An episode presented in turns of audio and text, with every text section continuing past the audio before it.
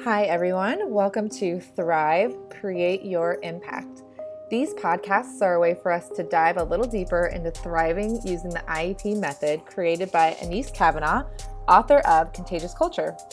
Each week, we'll be focusing on one little way to shift in order to thrive even more than you already do. Hello, TUSD family. Thank you for joining us in episode 7 of Thrive. I'm Erica Kelly, and I'm excited to spend the next few minutes with you reflecting on the IEP method. Last week, we took some time to explore the relational quadrant and how to strengthen our relationships.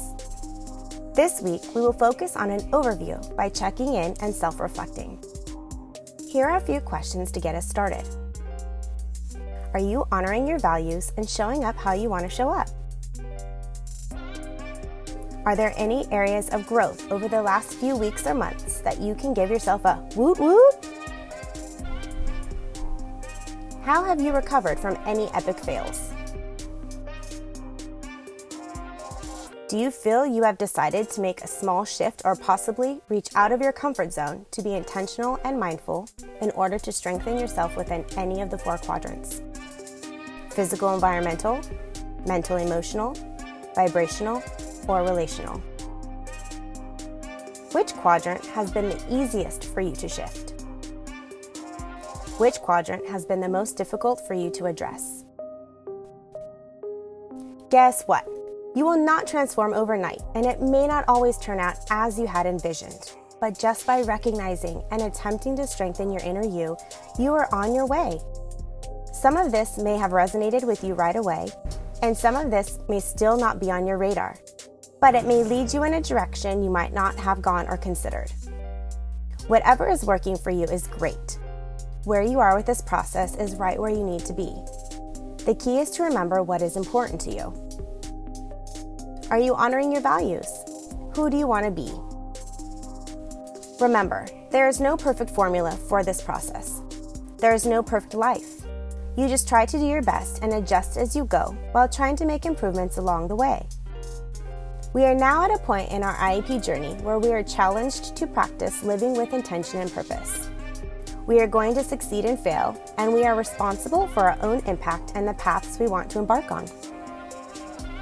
What we need to recognize is that we need time to be able to develop and grow in our own skin so we can maintain positive relationships and have great impact with people we encounter on a day to day basis. Think about your day to day. How did it go? How did you show up? How did others experience you? Think about your best day. What made it so wonderful? If you could replay this good day or moment, what would you replicate? Was the great day a result of a single event or interaction, or was it a series of positive moments? Now think about your worst day. What made it so terrible? Did you actually have a bad five minutes or a bad moment? Or did you milk the bad five minutes all day? If you could rewind this bad day or moment, what would you have done differently? This self reflection piece is huge. Having this awareness will allow you to decide what is next and how to bounce back quickly so you can continue to have a positive impact. Consider rebooting or bubble up to keep yourself aligned with how you want to be experienced.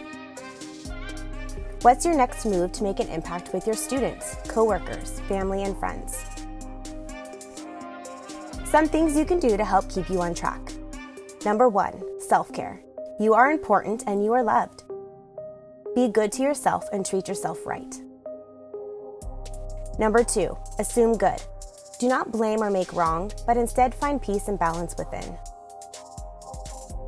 Number three, decide. Decide what is important to you. Practice living with intention and purpose while honoring your values and giving yourself grace. Number four, get curious. Are the thoughts you are thinking supporting you? Remember, any complaint is actually a request. What are you really wanting but have not asked or named? Number five, love. Every relationship has energy, and you have just as big a part as they do. How do you contribute to the dynamics of each of your relationships? Many of us are already doing a few of these things, and we hope that you are feeling the difference on your vibe and purpose. Remember, our impact begins with our willingness to take ownership for the presence and energy we bring to all of our relationships. There is only so much we can control, and sometimes the external factors weigh on us heavily.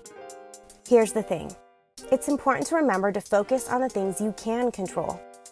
You have 100% control of your vibe and complete freedom to choose how you show up every day. Take a breath, check your energy, be aware, and make a decision. You got this. Thank you for listening and have an amazing week. Thank you for listening to Thrive Create Your Impact. For more resources, check out our TUSD Thrives website and don't forget to post how you are thriving on hashtag TUSD Thrive.